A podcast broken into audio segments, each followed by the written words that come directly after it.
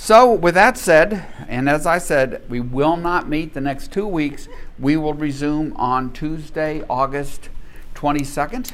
Um, and today we are in 1 Corinthians 9. So, would you pray with me? Gracious Lord, we are grateful to be here today.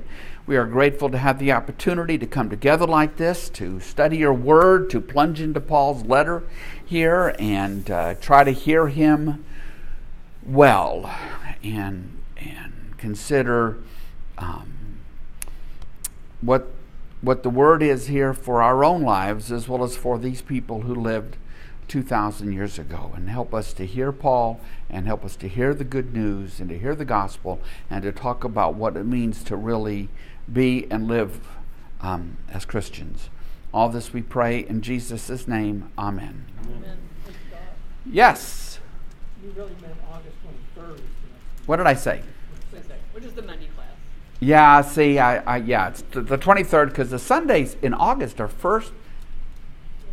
No, thir- thir- 31st, then then 7th, 21, and 28. Yeah. I usually know my Sundays, but even that is fading away. I was always good at knowing my Sundays. So we should be online. We haven't been online since about 11:50, dear. Put it, put, honey, put it, make a shameless plug. Okay, so Scott mentioned the 21st is the kickoff of this new ministry of Roberts. And that day, also, you may have gotten a little card going into church the last couple weeks, but um, that is the kickoff lunch. I don't, it's, I, I don't sound any louder. Oh, well. I don't, right? No, I don't need that. I don't know why. So I don't think you're coming through that. But anyway, if you would, guys, plan that Sunday of coming down here for a delicious free lunch. It is the kickoff of that ministry. Um, they're having it catered with Mexican food. There is absolutely zero cost. And I promise you're not going to get down here and then people are going to make you sign up for all kinds of stuff. It's just the, the kickoff. And you can go um, just to, like if you got the little what's going on at St. Andrew newsletter yesterday that most of us get on Mondays, there's a little spot where you just click on that and it takes you right to realm. All you need to do is put your name in and who else will be coming with you. How many total people. That's it. That's it. No money changes hands. No money changes Patty, hands. I heard this morning that it's filling up fast, so if they do it. It will fill up fast because it's down here, so and nobody's going to want to be out there for sure. The doors will be open that, that day that people can go in or out, and all of Puro will be open. So I think people will be coming and eating and leaving, and more people will be coming. And um, we heard that they will be checking IDs at the door. You must be 50 or older to enter for your free lunch. yeah. Yeah. Yeah, so really young. Don't forget your ID. Anyway, we really hope you all will come, and I don't want people to be disappointed like, oh my gosh, we didn't even know about it. Sign up today. That's why I keep, keep Do it this afternoon. Do it this afternoon. It's for us. It's for us, yes, exactly. Okay, thank you, Patty. So we have come now to 1 Corinthians 9, and it's really a follow on to where we were two weeks ago, because as you know, we didn't meet last Tuesday because of Robert's service. And um, to go back to 1 Corinthians 8, one thrust of 1 Corinthians 8 is that Paul knows, as do the mature Christians in the group, that meat sacrificed to idols is meat sacrificed to nothing. So, of course, you can eat it. And they have every right to eat it. And, and Paul urges caution around that um, out of love for his brothers and sisters in Christ and those who are newer to the faith. And today he's going to talk in, in 1 Corinthians 9, he talks about those rights the rights that he has, and the rights that the Christians have, and the rights that the Corinthians have. And so I just want to um, talk about rights for a minute because I think we sometimes get we get mixed up when it comes to rights. And so I have an opportunity to talk about it here. I'll talk about it here. So, there are certain rights that are given to us by God. These are the things like the inalienable rights in the Declaration of Independence to life, liberty, the pursuit of happiness. that um, that is not an exhaustive list. It's three of the kind of list you might construct. And what's notable about all these rights is that nobody has to give you anything to exercise those rights. Your life is yours. Your liberty is yours. Your pursuit of your happiness is yours. Um, but what people can do is to interfere with those rights, okay? Um, and by jailing you or something like that. So, so uh, you know, in our country, we have this system set up in which we try to constrain people's abilities to interfere with these inalienable rights that you've been given by God life, liberty, the pursuit of happiness. There's more of, some more of them spelled out in the Bill of Rights, but they're just yours. Nobody has to give you anything to do it. Then there are a whole nother set of what we call rights, but they're legal rights. These are rights that we decide as a society are good. You know, we want to take care of the elderly, right? So they have a right to, to, to a decent retirement. That was the idea behind Social Security. Might work well, might not so well, but, but that, that was the idea. People could have a right to health care, and that underlies a lot of the legislative programs in recent decades. Um, we could have, we could say people have a right to housing or whatever. Those are all legal rights because they all have to be if you are if if you are granted the right to housing, it has to come from somebody else. That's the difference. Somebody else has to participate and provide that housing to you, or the doctor has to provide the health care to you, or the nurse has to take care of you. So, so legal rights are a different thing than these inalienable rights that we have you know, enumerated a few, some of them in the Declaration of Independence, and other ones you could imagine are things like freedom to worship. I can worship anywhere, anytime, unless somebody interferes with it and tries to keep me from doing that, um, which happens in countries all across the world. So, rights are something that Paul is going to talk about today because in the ancient world, people had the conception of, of certain rights, and the Greeks in particular come out of a world in which, you know, they have this uh, long strain of democratic traditions going back to early Greece. I mean, it's the true democracies to where they would all gather together and they would all vote. Now, the they is only men, right? Because as we've talked about many times, it's an utterly patriarchal world and it might be only free men. And slaves would not have the right the right to vote, but they they would, you know, that that was the kind of democracy that they had, and they could grant rights. And the Corinthians are very concerned about the rights that they have as Greek citizens. Okay? So look at chapter 9, verse 1. Paul says, Am I not free? It's a rhetorical question. He is free in Christ. Am I not free? Am I not an apostle? Another rhetorical question. He is an apostle. Have I not seen Jesus our Lord? Another rhetorical question. Because he met Jesus on the road to Damascus. Are you not the result of my work in the Lord? we get the drift of it now. Another rhetorical question. Even though I may not be an apostle to others, surely I am to you. By that he means, you know, an apostle is somebody who was sent forth to carry the good news. So there are many people who have rejected Paul, rejected the other apostles. The, the message is not well received, whether it's in the Jewish community or in the um, or in the Gentile communities. It's just it's it's a difficult message to claim that this man um, God, in essence, was crucified for our sins. Because as we saw earlier in the letter, Paul shows up and he says, I preach Christ and Him crucified, and everything that goes that goes with that.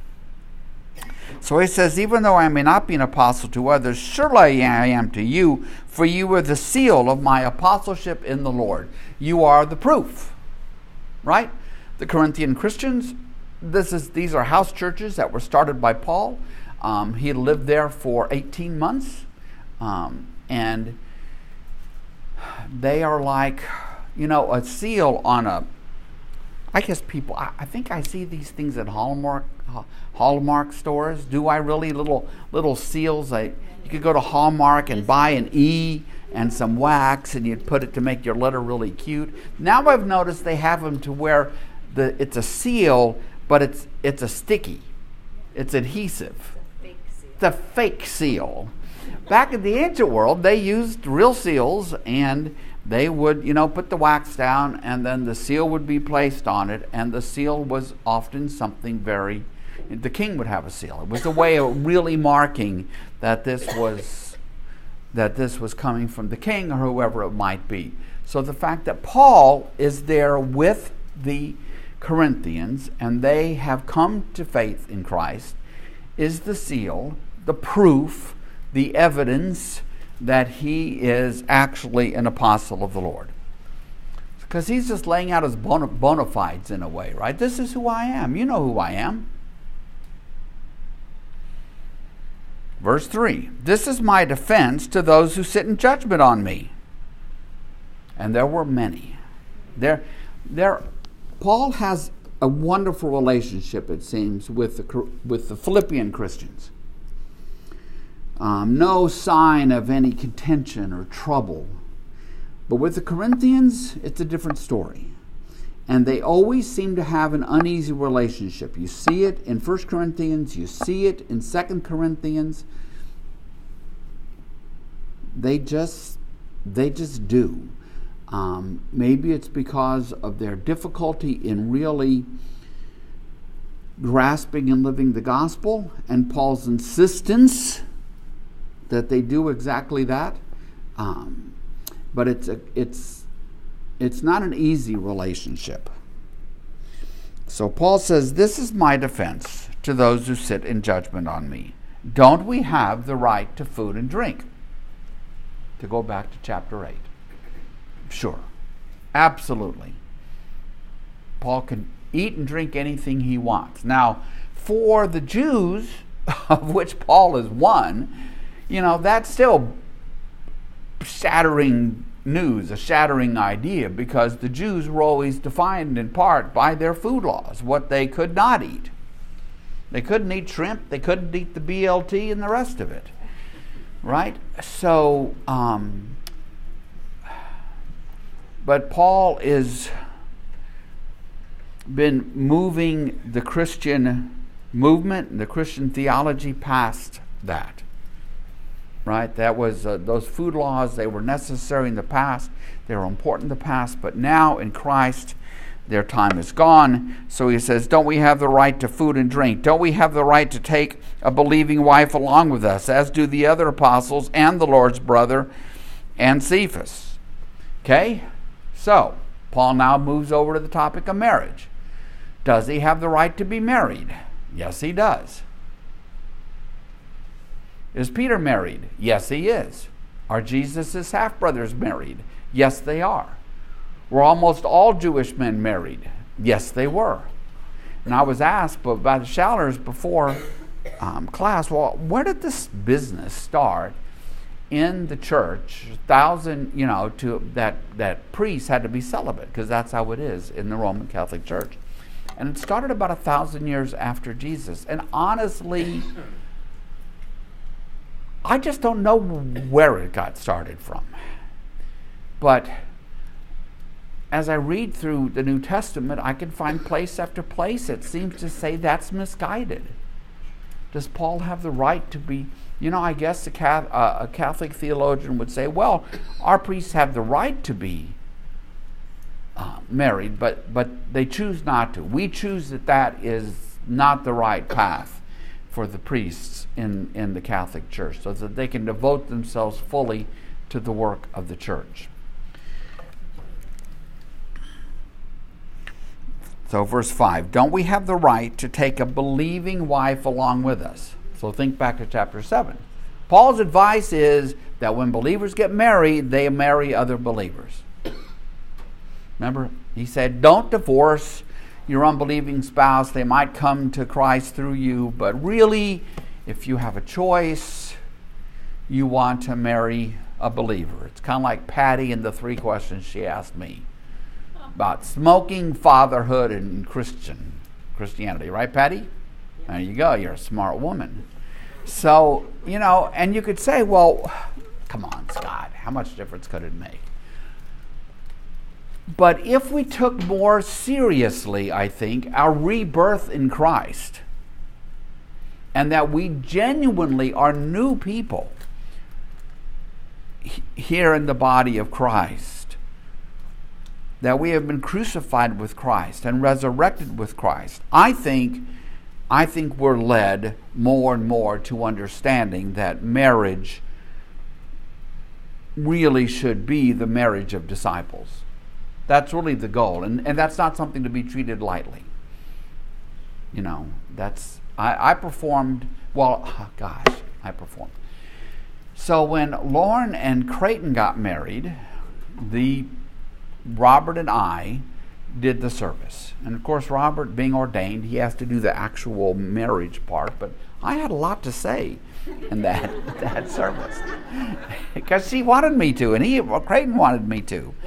And one of the things I brought out was the fact that they needed to see their marriage as the marriage of disciples. And they needed to live that way, and they needed to pray that way. And, and there were all these concrete steps that they could take to actually live that out in their marriage. Praying together and, and, and worshiping together. And, and it's just as I said before, Richard Hays, um, who's one of the top Paul scholars in the world, said if we spend as much time talking about the married disciples as we do talking about the rules of divorce, the Christian church would be a much stronger place. And I think he's right. Because nobody ever talked with me about that stuff. Okay, so he says, Don't we have the right to take a believing wife along with us, as do the other apostles and the Lord's brother and Cephas? That's Peter. Or is it only I and Barnabas who lack the right to not work for a living? Now he's changed subjects again. now he's talking about working for a living, getting paid for what he does. And he says, Who serves as a soldier? Who serves as a soldier at his own expense? Well, not many.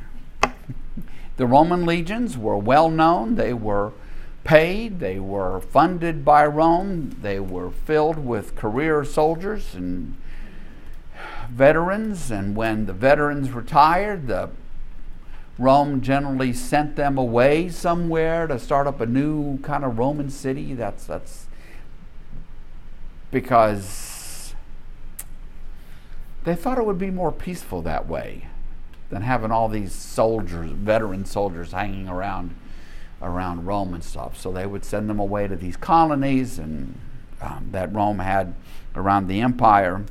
So who serves as a soldier at his own expense? Who plants a vineyard and doesn't eat its grapes? Who tends a flock and doesn't drink the milk? Do I say this merely on human authority? Doesn't the law say the same thing? For it is written in the law of Moses, Don't muzzle an ox while it's treading out the grain. Which I, I, I so often need Bob Kerr with me, but, but not for this one, because he's my whole farming, agricultural, animal husbandry guy.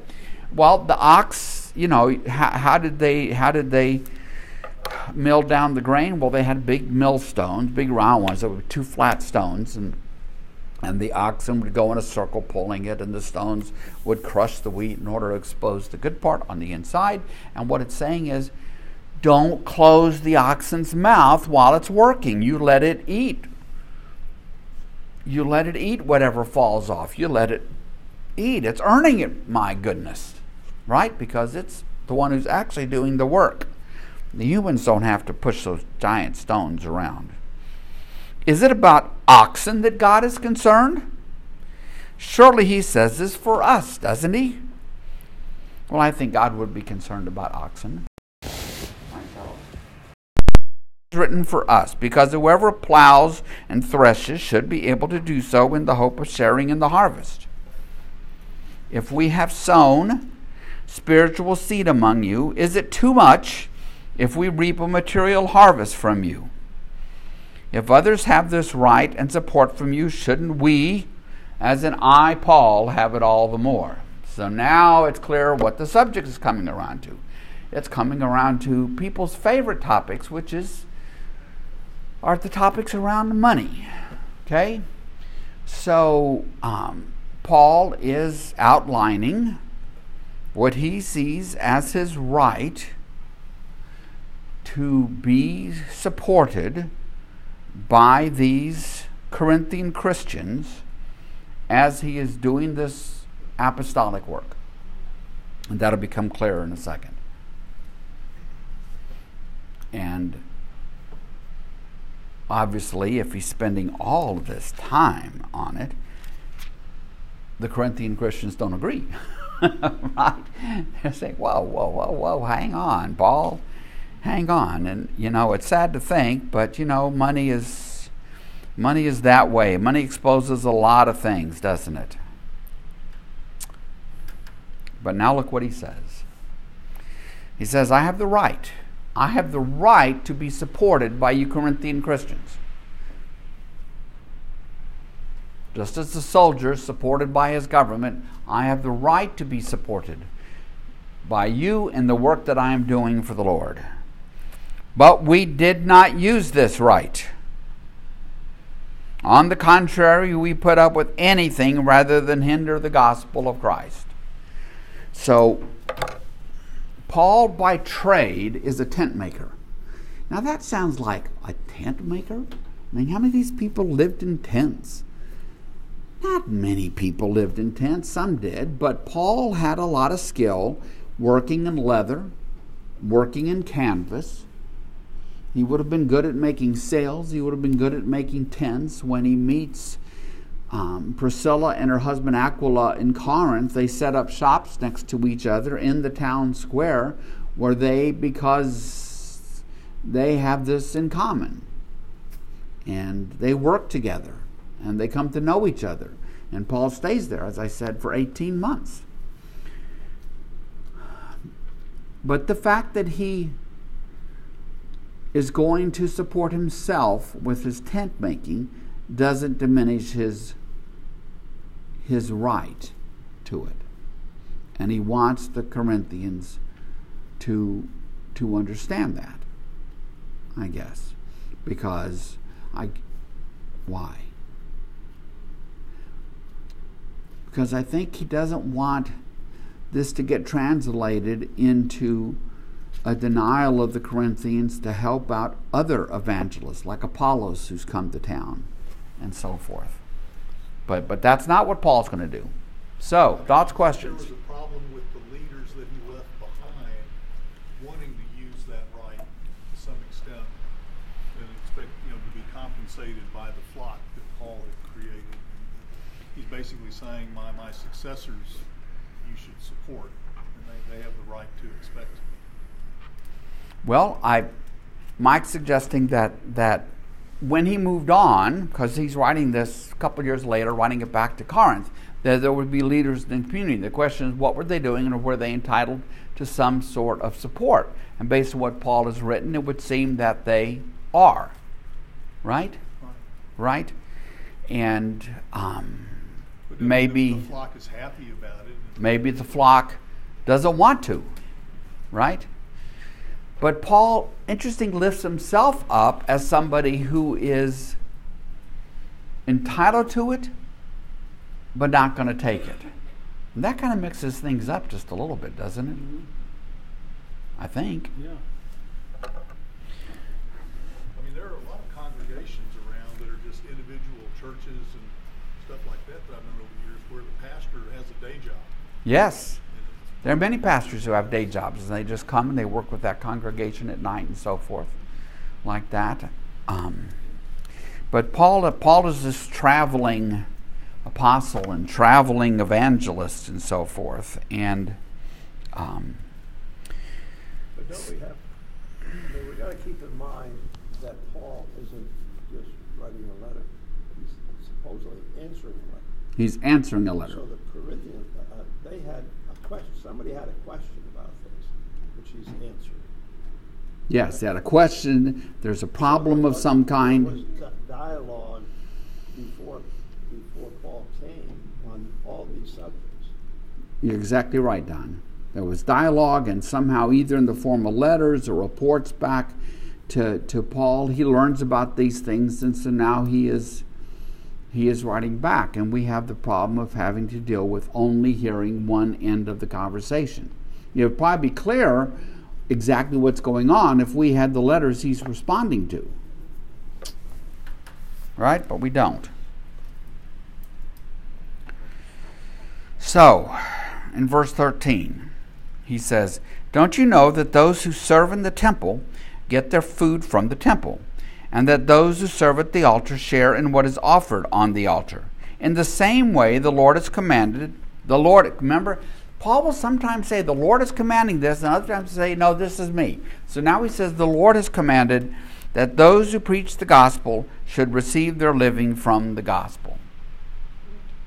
That's a pretty strong sentence, isn't it? That those who preach the gospel should receive their living from the gospel.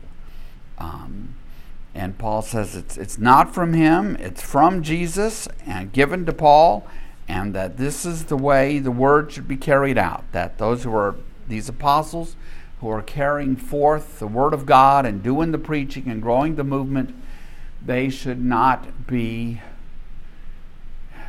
they should be freed from having to support themselves all the way along the road. It, it, it, it gets back to like Jesus, you know. How did Jesus get by for those two and a half or three years of public ministry? When we meet him, is he, you know, is he making little tables and chairs and stuff? Is he? No, he's not. There are people, particularly women, who support Jesus and the disciples and allow them to do what they do through this public ministry. That's that's Mary Magdalene and some of the others who are actually providing real real financial support for Jesus and the disciples. Because the disciples around Jesus, they all gave up their livelihood for a while. Right? Peter has a fishing business. The others have a fishing business. And somehow, I guess, you know, Mama's at home taking care of all of that because Peter isn't. Peter's traveling with Jesus.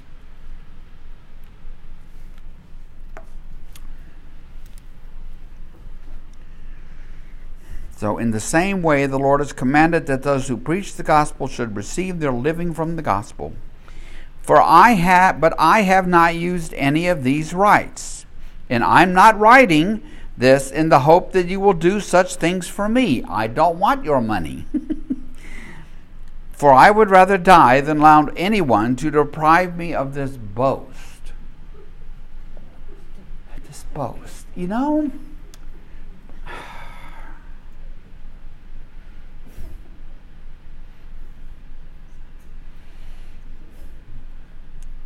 sometimes Paul's kind of a kind of a funny guy. I would rather die than I would deprive, deprive me of this boast. It is important to him that he is supporting himself, even though he has the right, as the Corinthian leaders that are back there have the right to material support from the Corinthians as they're trying to grow this movement and take care of the needs. This is largely the pattern, you know, in the um, in the church afterwards. You know, in the in the Methodist Church today, o- ordained elders, which are people like Robert, Arthur, Lauren, um, Jimmy, they actually work for the like the North Texas Conference for the UMC. In other words, they are actually like in the army. And so the Methodist Church is committed to maintaining a cer- at least a certain minimum level of compensation. And they, in turn, agreed to go and serve where they're told to go and serve. That's elders in the UMC. Deacons in the USC, in the USC, deacons in the UMC, like Kim Myers, are not that way.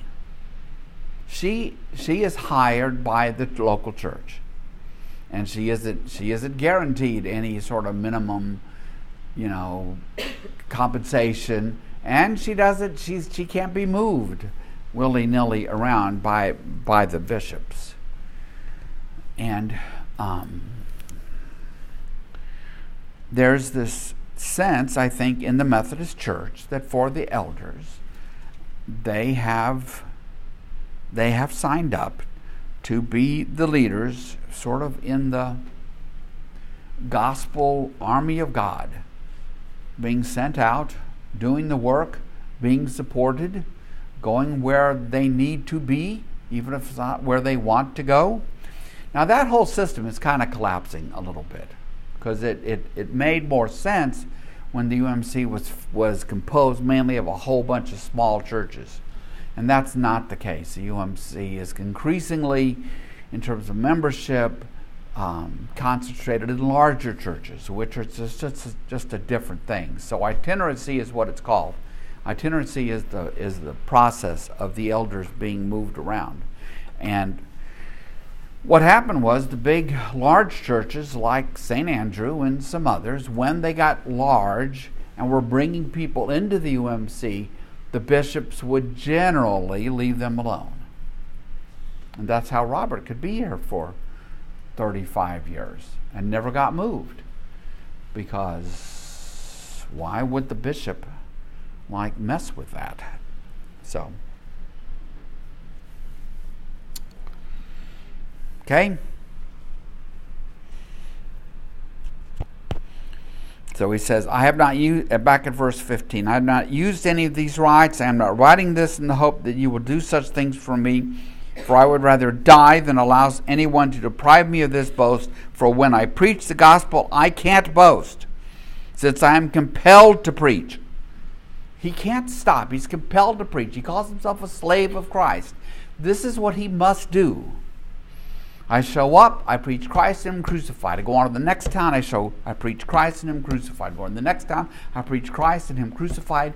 He is driven, he is compelled, he belongs to God, he's God's slave. This is what he, this is what he must do. Woe to me if I do not preach the gospel. If I preach voluntarily, I have a reward. If not voluntarily, I am simply discharging the trust committed, the trust committed to me. What then is my reward? Just this that in preaching the gospel I may offer it free of charge, and so not make full use of my rights as a preacher of the gospel. So,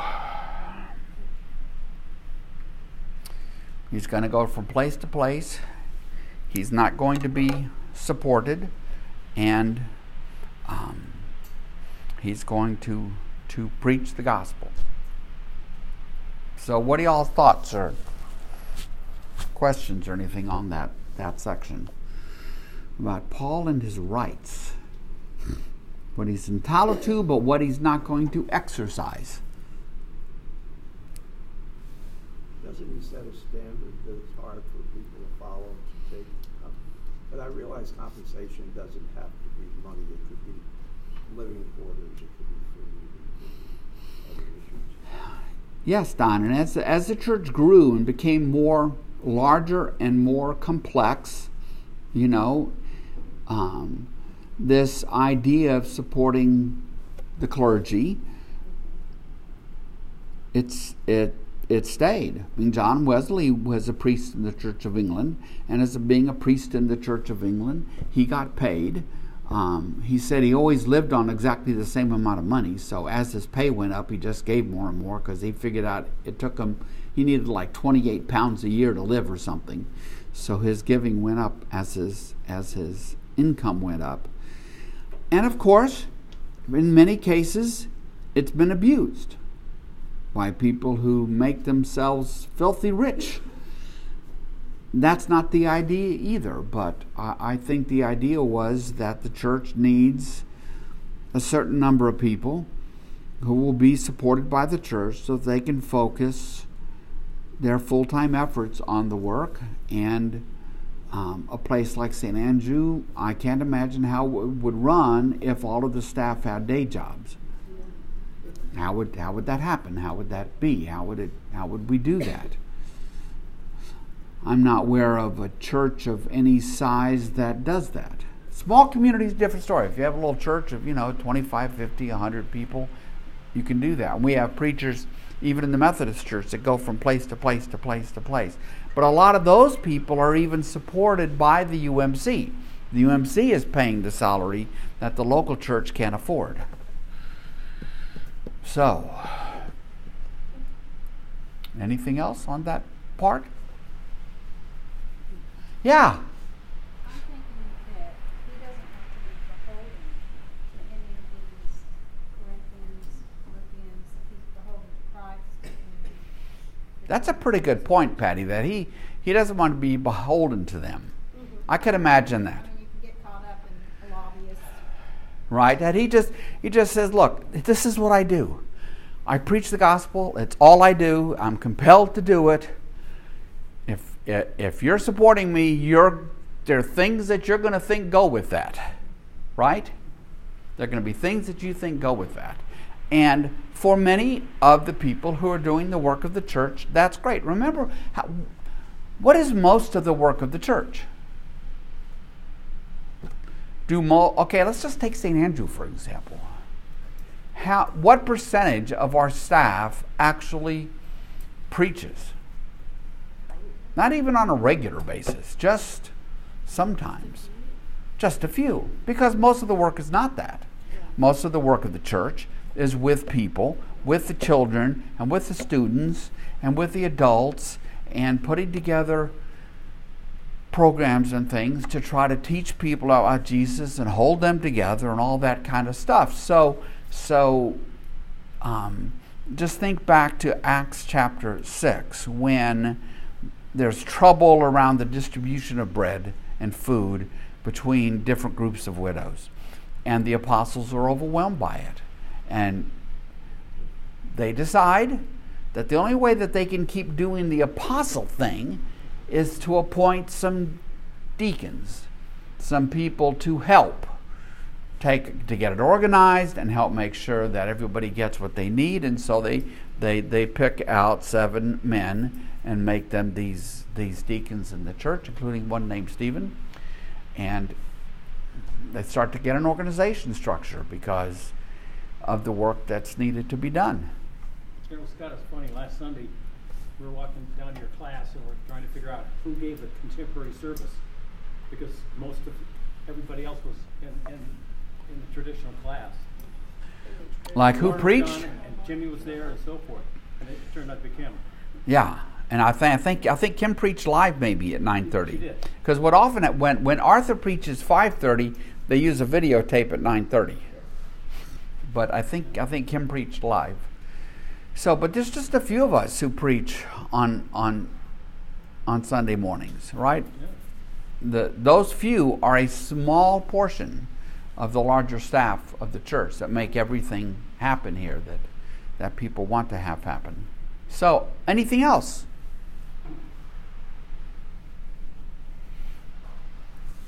I'm feeling so rugged.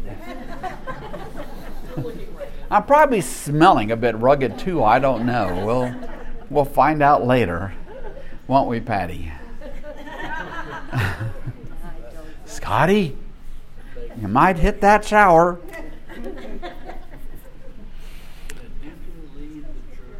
What? A, a deacon can okay so Andy's question is could a deacon lead a church? That's a really good question for Arthur. My answer to that would be no. Because what deacons can't do is administer the sacraments. And without the sacraments, what sort of church do you have? Right? The sacraments are an essential part. It's elders who can, the elders take on a ministry of what the Methodist Church is called word and table, where, where they are the ones who administer the sacraments, who can bless the elements in such a way to, to enter us into the mystery of, of Holy Communion. And, and deacons, deacons are not supposed, supposed to do that, though Charles Stokes did it for many, many years. Jennifer. Jennifer can do that because in the Methodist Church there's this special category called local pastor. And local pastor is someone who goes through a multi year course of study but is not, not, not the full seminary ordained thing. And that's Jennifer. And that local pastor office, if you want to think about it, was done in order to provide. So we had pastors to go to smaller churches who could lead a church, who could administer the sacraments. Deacons are supposed to be people like Kim. Kim is very she's she's very program oriented. She has a lot of experience in children's ministries and student ministries and that kind of thing. And that sort of work, like in Acts 6, is the work of deacons. You know, it gets all kind of mixed up and, and so forth, I guess, a little bit. And it's all going to change, like everything else is changing in our world. Okay, anything else? Yes. So who do bishops report to? Bishops, who do bishops report to? Bishops would report to the um, uh, bodies that elect them to be bishops, the jurisdictions and the general conferences. Bishops don't actually, okay, so I don't want to get spend too much time on this, but bishops in the Methodist Church are don't have a lot of power.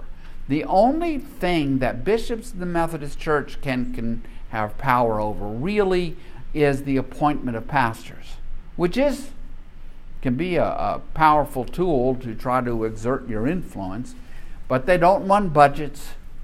They don't all the kind of things that most of everything that goes into the making of churches and growing of churches, they're not they they don't do.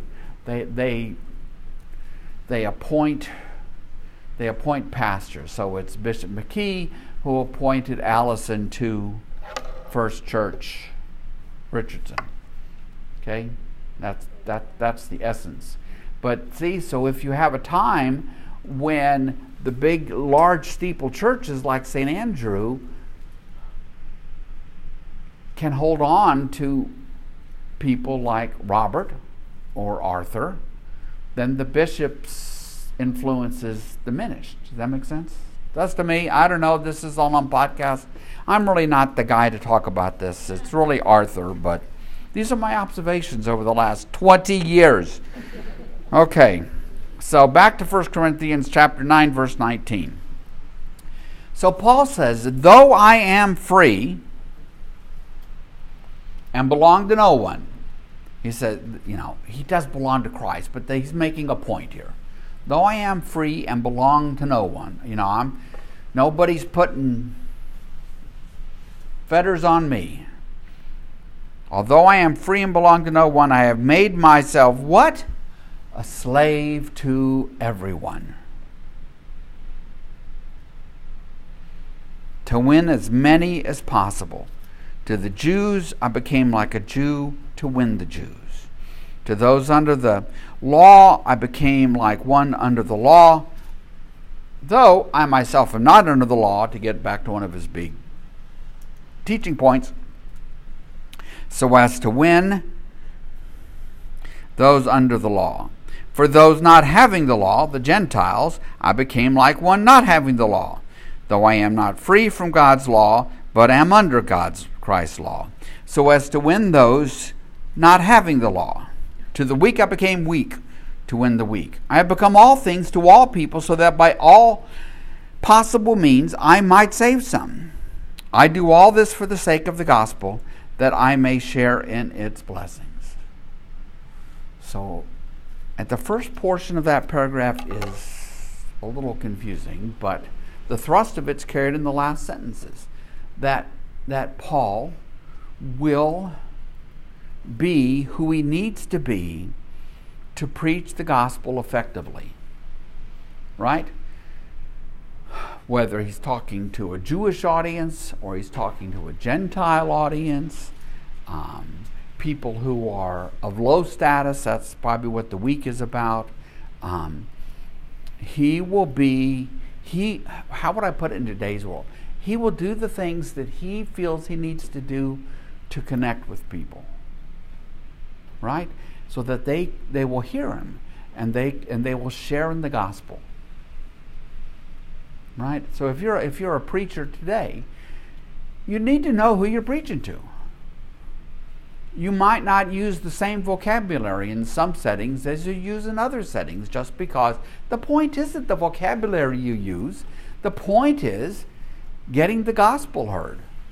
So in Acts 17, Paul, this Jewish Pharisee, shows up in Athens and he's going to speak to the deep thinkers in Athens at the Areopagus, this famous council. It's even there's a rock named there. It has this very deep, long history in the history of Greece. The Areopagus, um, there uh, at the Acropolis and in the market below. So, and if you look at it in Acts 17, he speaks, he, it, it isn't a Jewish talk. He's talking to them in their terms. In fact, let's, let's just look at it. Acts, Acts 17. For preachers, this you know this is this is this is one of our favorites because it Acts 17. He's in Athens. This is before he gets to Corinth because he's moving north to south, and um, he comes to Athens first. So look at Acts 17, verse 22. Well, Paul then stood up in the meeting of the Areopagus. That's a council of, I, I, I, I call them a council of deep thinkers. 1722. First Acts 1722. Paul stood up in the meeting of the Areopagus and said, People of Athens, I see that in every way you are very religious. For as I walked around and looked carefully at your objects of worship, I even found an altar with this inscription to an unknown God. Because these people, they had temples everywhere. To every god and goddess they could possibly imagine, find out about, know it, know about, because what they don't want to do is piss off the wrong God. That's the gist of it. I'm telling you, that is the gist of it. It would lead to an anxiety filled life. He says, I even found an altar with this inscription to an unknown God. Why would you have a temple to an unknown God? Because you didn't want to miss anybody. You're covering your bases, exactly. Just in case. Right over there, that's the real deal. I've got an, I've got a temple to you, buddy, so leave me alone. really, you, you know, for, for, for these people, their lives, a lot of their lives were spent kind of avoiding the stuff that the gods would do to them. This is brought out in, of all things, the movie. Oh, I'm dating myself here.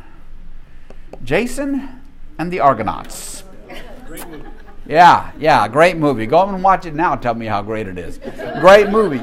But in the movie, there are these repeated scenes of the gods up on top of Mount Olympus. Yep and they gather around this big thing, and there's a hole like in the clouds yep. to where they can see all the little like people well. down there. Yeah, like a well, and they can see all the little people down there. And oh, I'm going to mess with this one. Oh, watch what I do to this one. Oh, watch what I. That is actually pretty much the mindset that people have. What you want to do is to stay out of their way. Stay out of their way. And so, of course, you build a temple to an unknown, unknown God. So Paul says, to go on, so you are ignorant of the very thing you worship, and this is what I'm going to proclaim to you. The God who made the world and everything in it is the Lord of heaven and earth, and does not live in temples built by human hands. He is not served by human hands as if he needed anything. Rather, he himself gives everyone life and breath and everything else. From one man he made all the nations that they should inhabit the whole earth, and he marked out their appointed times and histories and the boundaries of their land. God did this so that they would seek him and perhaps reach out to him and find him, though he is not far away from any of us. For in him we live and move and have our being. Very Greek ideas. Have our being. Why are we human beings rather than human becomings? The Greeks thought about stuff like that, in which we live and move and have our being. As some of your own poets said, we are his offspring. Therefore, since we are God's offspring, we should not think that the divine being is like gold or silver or stone, an image made by human design and skill. In the past, God overlooked such ignorance, but now He commands all people everywhere to repent, to give it up. For he has set a day when he will judge the world with justice by the man he has appointed. He has given proof of this to everyone by raising him from the dead. Well, that's when all the jaws would drop around and so forth. But is there anything really Jewish in this? Does he talk about does he talk about Moses? Mount Sinai, the law of Moses, the food laws, any of that? No. Because that's not the audience he's talking to. That's not the people he is among. So to go back to 1 Corinthians, he is saying that he will be who he needs to be. Doesn't that sound like a politician? Yeah, you know, I mean, politicians, they earn their bad names, their bad reputations, right? Because all, all politics is us working out how we will all live together in the polis, the city, right? And, and share our lives together and help one another. It's just out of sin and all of its effects that it gets so mixed up. But as a preacher, I hear Paul. And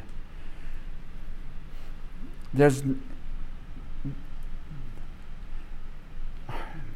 See, these are things preachers talk about and write about. Do you think that as a preacher you you're called to preach the gospel exactly the same way regardless of wherever you are? No, I don't think so. The message has to be the same. The message is the same, but how you do it. That that was my example of vocabulary. You know, you can dial the vocabulary up or you can dial the vocabulary down a little bit, but the message has to stay the same. The message is simple, you see. The message is what does Paul say the message is? Christ and Him crucified. So the difference would be the politician has many messages. Politicians don't even know what messages they have. they just want to hear what you think you want and give that to you. But what you're saying, Paul preached the same message no matter He preached the same. or what language. He didn't vary the message. If you go back and read the thing from Athens, he gets he talks about God and creation and who God is and give up these idols and Jesus and the resurrection, but there's no mention of the Jewish stuff. Moses and the law. Exactly. So the message is the same. So it is the same. Christ and Him crucified, and um, you know it's for preachers in the Christian church today. It's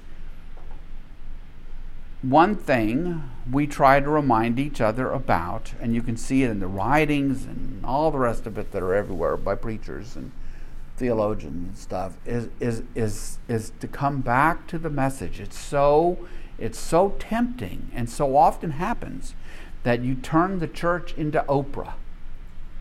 Right? Because well, because there's so many needs. Well, l- let me help you figure out how to be better parents and how to do this and how to do this and how to do this and how to do this. And pretty soon, nobody's heard the gospel, the good news, Christ and Him crucified for a very for a very long time, and that's that's what you have to be cautious about. One of my favorite teaching preaching people, I haven't, I don't know him, haven't met him, but he was out in California. Name's John Ortberg he once wrote an article that has always stuck with me. He says, You know, as a preacher, it's so tempting, you know, to roll out, to roll out the elephants and the band and all the other stuff that'll get people the eyes open and they're all big and so forth because you want people to come and you want them to fill up the seats and all the rest of it. But he said, No, we can't do that. We can't do that. We have to preach the gospel and Him crucified and have more confidence in the gospel and have more confidence that God will help us see that people who need to hear the gospel will hear the gospel and not roll out the dancing elephants. So I, I just think Paul is a very, what I like about Paul is he's a very practical man. And he's traveled all around the eastern end of the empire. I'll be who I need to be in this place, in that place, in that place, but the message is the same. I preach Christ and Him crucified. He said earlier, what, what, at the beginning of this letter, what happens? I show up in town, what do I do? I preach Christ and Him crucified. Now, that presentation of the gospel is going to be different if he has a Jewish audience than a Gentile audience, because to a Gentile audience, he can't talk about Moses and all that stuff. They don't know who Moses is. Um, so it's really, I don't know. I, I find it pretty, pretty, pretty encouraging. Paul is definitely, he's a pastor type. He's a, he, he's a preacher. He's a preacher type in what he does. Similar like that every week at St. Andrew that um, Miss Rachel, she has the scripture. She knows exactly what the pastors are going to be preaching on. Right. She tries to do the exact same thing for the children that Arthur or yourself is going to do. That's a very good illustration. So if you didn't hear Patty, Patty reminded me that that's what Miss Rachel does. Let us pray. Okay? That's what Miss Rachel does. I mean, she knows what the topic of the sermon's going to be unless you really kind of change it up on her at the last minute. And she records something for the children, taking some piece of that, some piece of the good news, but she uses it in terms that the children can understand. Right? You know, I find my experience with adults in the church is that many adults, their real education in the Bible and in theology, such as it was, kind of stopped in the fifth grade. Because when you were little, you kind of got some of that stuff, and you talked about Jesus and you talked about Moses. But then when you got into youth programs, it was kind of different. At least it was at one time in the Methodist Church. It was just kind of different. You didn't get so much of that kind of thing. And then you become adults, and you kind of think, well, I know this. And then you get embarrassed to admit that you maybe don't. And so you, so people, people weren't weren't getting it. And that's what's been so refreshing to be to be at St. Andrew for 20 years, and St. Andrew's commitment, Robert's commitment to teaching the Bible and doing it seriously for adults who, as I've been told a hundred times, who never really were helped in connecting dots. And sermons would be inspiring, but in terms of connecting dots or see any of those fit together, I, I, I've been Methodist since I was 20, and I had a lot of unconnected dots for too many of those years. So, okay, anything else? Okay, verse 24. Well, let's pick it up because sometimes the, the breaks are, are, are artificial. At the end of verse 22, I have become all things to all people, so that by all possible means I might save some. I would never say that myself. If I were to meet with Paul, I'd say, Paul, do you really mean to say that? Is it you, Paul, who saved these people, or is it God? I'd like to think he would look at me and he would go, Scott, you're right. I have become all things to all people, so that by all possible means I might save some. I do all this for the sake of the gospel, that I might share in its blessings. Do you not know that in a race all the runners run, but only one gets the prize? So now he's encouraging them. Like Robert, run in such a way as to get the prize. Robert loved sports metaphors. So does Paul. Paul uses a lot of athletic metaphors. Everyone who competes in the games goes into strict training. They do it to get a crown that will not last. But we do it to get a crown that will last forever. And you can see the metaphor that he's using. You go to the games, these athletic contests and stuff, people train for it. You know, again, this is John Ortberg, had a great section of writing once about discipleship is about training, not trying. It's not enough to simply say you're trying. Nobody would go out and decide, ah, today I'm going to run a marathon. Let me put on some shoes and off I'll go 26 miles later. No, nobody would do that. If you're going to go run a marathon, you would train for it. So Ortberg's point was that, look, train, trying is not enough. Trying is not, no, you got to train for it. If you want to be a disciple of Jesus, you have to train. And that training happens in prayer and worship and education and discipline and serving others in all these different ways. But you've got to you've got to train for it, not simply not simply try. And so Paul says they you have to train. Therefore, I do not run like somebody running aimlessly. I don't fight like a boxer beating the air. No, I strike a blow to my body and make it my slave so that after I have preached to others, I myself will not be disqualified for the prize. What do you hear in that sentence? I strike a blow to my body and make it my slave, so that after I have preached to others, I myself will not be disqualified for the prize. What do you hear in that? Discipline. Discipline. What? discipline. Somebody who has been through a lot and has to, I think, sometimes make himself go forward. Mm-hmm. Right? Yeah. He has to make himself go forward. His body says, I'm tired, I'm laying down, I got beat up yesterday. Just leave me alone, Paul. But he says, Nope, we're going to go. Come on, body, let's go up. We're going to go. We're going to go on. So, no, Stop. We're going to go. That's what I hear discipline, determination, relentlessness, persistence. Um, I think Paul is an A plus plus plus kind of person um, who is pouring all of that into this sharing of the gospel. He is so convinced of the truth of the gospel. See, that's the thing, right? The truth of the gospel. Um, He's A plus plus plus. That fit him right real well here at St. Andrew. Yeah, we do have a lot of A plus plus people here, don't we? We do indeed.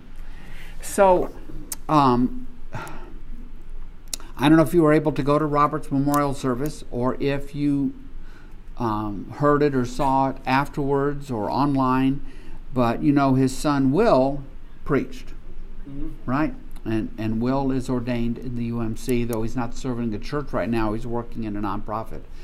But Will preached. I just thought I just thought a wonderful message about his father, and what I I wanted to hug him afterwards because because he got to this line in the sermon, and it, he said, "Why? Because it's true." And I, it jumped out of me. It jumped out of Patty. We commented on it afterwards. It is, it, it. We don't come to the gospel because it might help us a little bit next week, or help us be a little better person, or that. That's not it. It is because it is true. It is true. It is. It is what. It is reality, and for Paul, that's his fuel. That's his fuel. He shows up, preaches Christ and Him cru- crucified, as he's told to the to the um, leaders in Athens, um, raised from the dead. Why? Because it's true. It happened, and it changes everything. And and Paul wants to help people grasp how much it changes their lives. And when we come back together um, on the twenty third, how's that? Um, we will begin to enter some more passages where Paul is dealing with challenging issues that are raised for him women, head coverings, worship, communion, all sorts of things. Because uh, as Don raised earlier, this whole letter is written in response to stuff. And so we will have a whole bunch of stuff, some of which is pretty darn challenging, and some of which you'll have to be willing to learn more about the ancient world if you're going to hear Paul well. Okay? But we will pick up there in chapter 10. Should I think where we are? In chapter 10 and on the 23rd. So, any final thing before I close this in prayer? Do you have anything to add, Patty? I don't, oh, Candy just put it, jumped out at her too. Yeah. I imagine there were a lot of people out there who it jumped out at. And I'm going to lift up one prayer. Charlotte Anderson often sits right here. I think I told you a couple weeks ago that she was going on a cruise and couldn't go on a cruise because her knee failed. Her knee, her replaced knee failed, and so she went on, came back, and she underwent knee repair surgery um, last week, and she's recuperating from that. And just uh, keep her in your prayers and pray that they've really able to do a more permanent solution for Charlotte, if you would. So, would you pray with me? Gracious Lord, we are we are your people. We are your people called to the work that you have given us. Help us in that work to know that that that help us to feel compelled to do this work, to recognize that we are all part of this project.